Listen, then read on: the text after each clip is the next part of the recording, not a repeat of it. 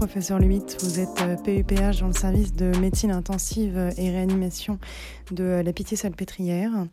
Et nous sommes ravis de vous accueillir aujourd'hui dans ce podcast Ligne de mire qui s'intéresse aux pneumopathies acquises sous ventilation mécanique.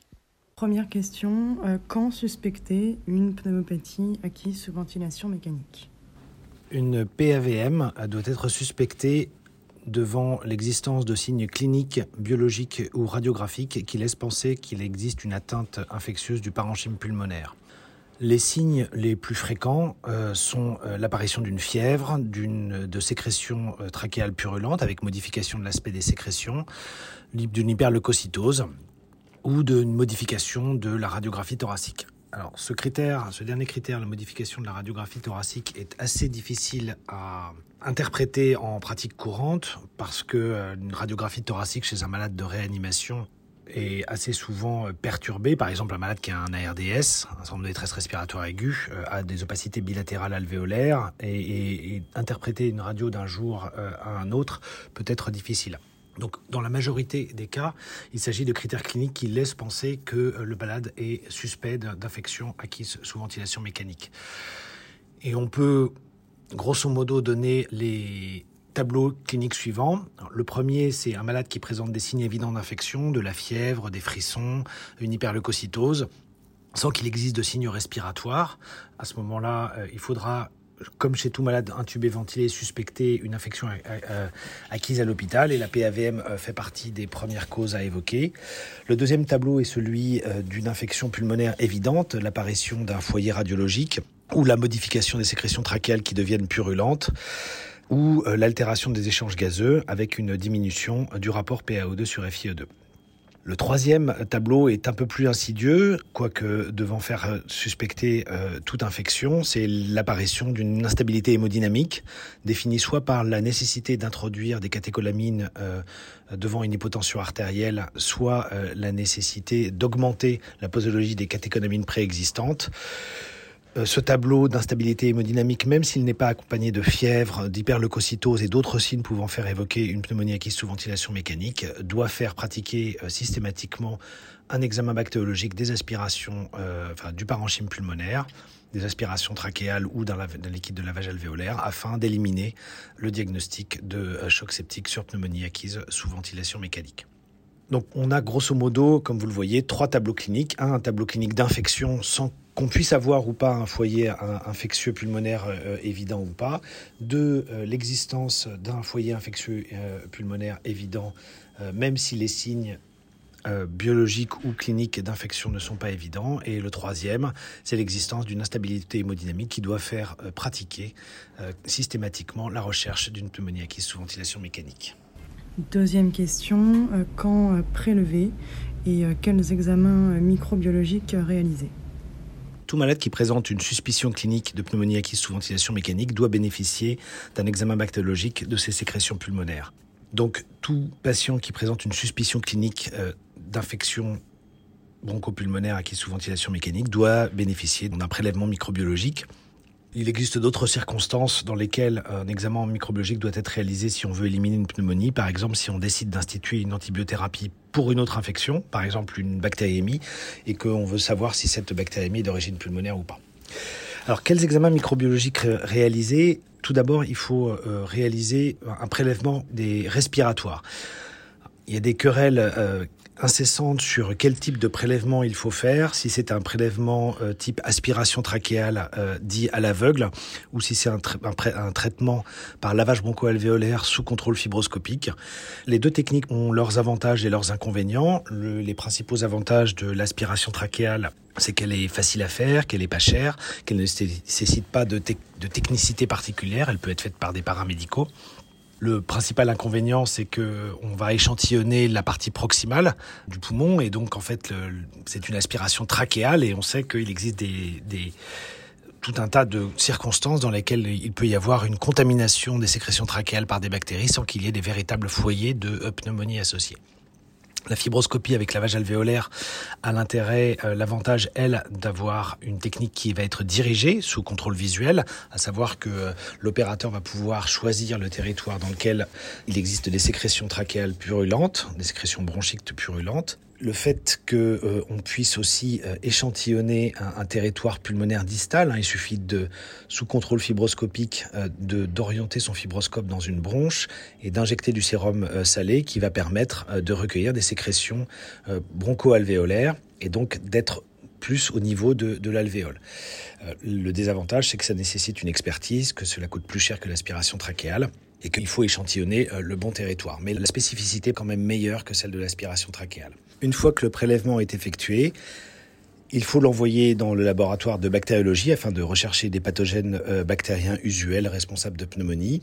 On peut éventuellement aussi envoyer le prélèvement dans le laboratoire de virologie si on recherche euh, des euh, virus particuliers, par exemple les virus du groupe herpès qui peuvent être responsables d'infections pulmonaires nosocomiales, notamment le virus herpès simplex virus. Il faut aussi penser aux infections par des germes atypiques comme des champignons, euh, par exemple l'aspergillus, hein, euh, sur certains malades, les malades immunodéprimés ou certaines circonstances particulières, par exemple les malades qui ont une grippe ou euh, une infection à SARS-CoV-2 qui peuvent être associés à une infection fongique particulière, notamment une aspergillose pulmonaire, et donc il faut penser à rechercher ces prélèvements. Quoi qu'il en soit, le plus important, quel que soit le type de prélèvement que l'on va effectuer, le plus important est de se rappeler que toute suspicion de pneumonie acquise sous ventilation mécanique doit bénéficier euh, d'un échantillonnage euh, des sécrétions pulmonaires quel que soit le type de technique, avant l'introduction de tout nouvel antibiotique. Et ceci est très important parce que cela va permettre, dans un deuxième temps, d'adapter l'antibiothérapie initiale qui aura été prescrite. troisième question, euh, quand débuter une antibiothérapie probabiliste et quelle antibiothérapie initiale proposer?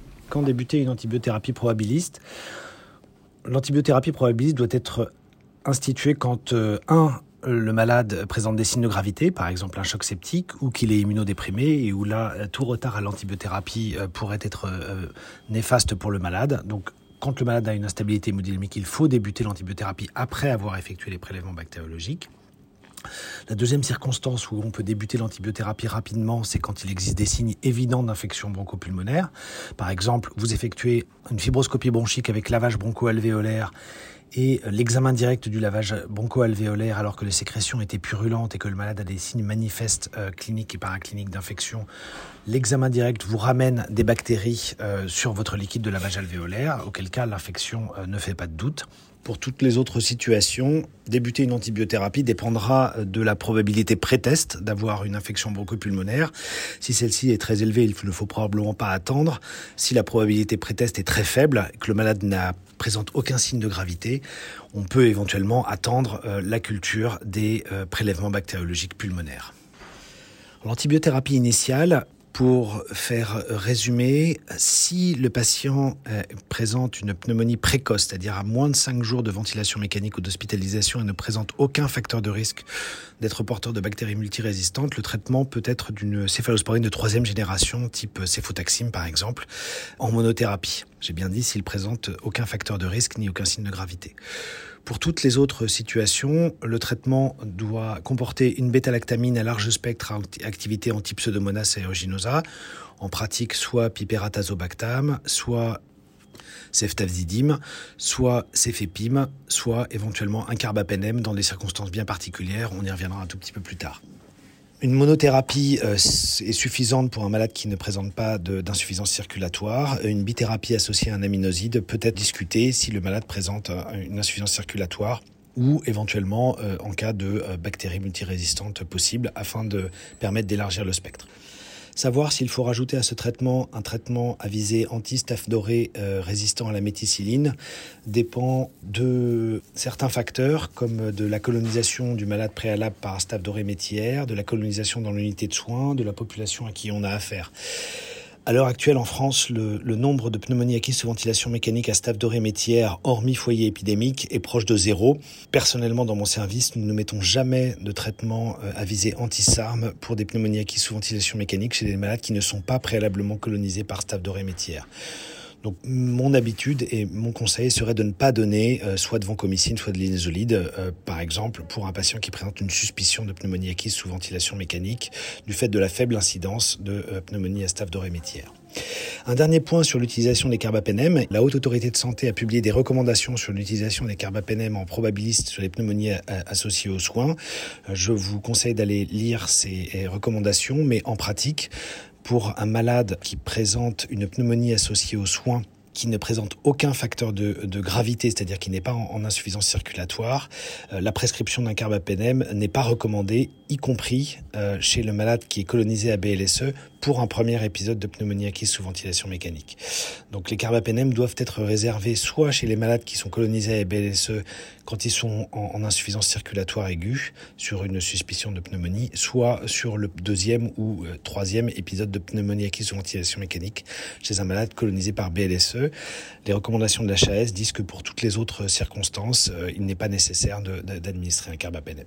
Un dernier conseil sur l'antibiothérapie initiale, il faut savoir modifier euh, les classes antibiotiques prescrites chez le même malade, à savoir un malade qui aura reçu piperatazo pendant plusieurs jours il semble logique d'administrer alors une autre classe thérapeutique, par exemple une céphalosporine de troisième ou quatrième génération, type ceftazidime ou cefepime. Et à l'inverse, un malade qui a reçu une céphalosporine euh, de troisième ou quatrième génération qui présente un nouvel épisode, il peut paraître logique de changer de classe et de ne pas represcrire une céphalosporine, mais plutôt l'association piperacine-tazobactam.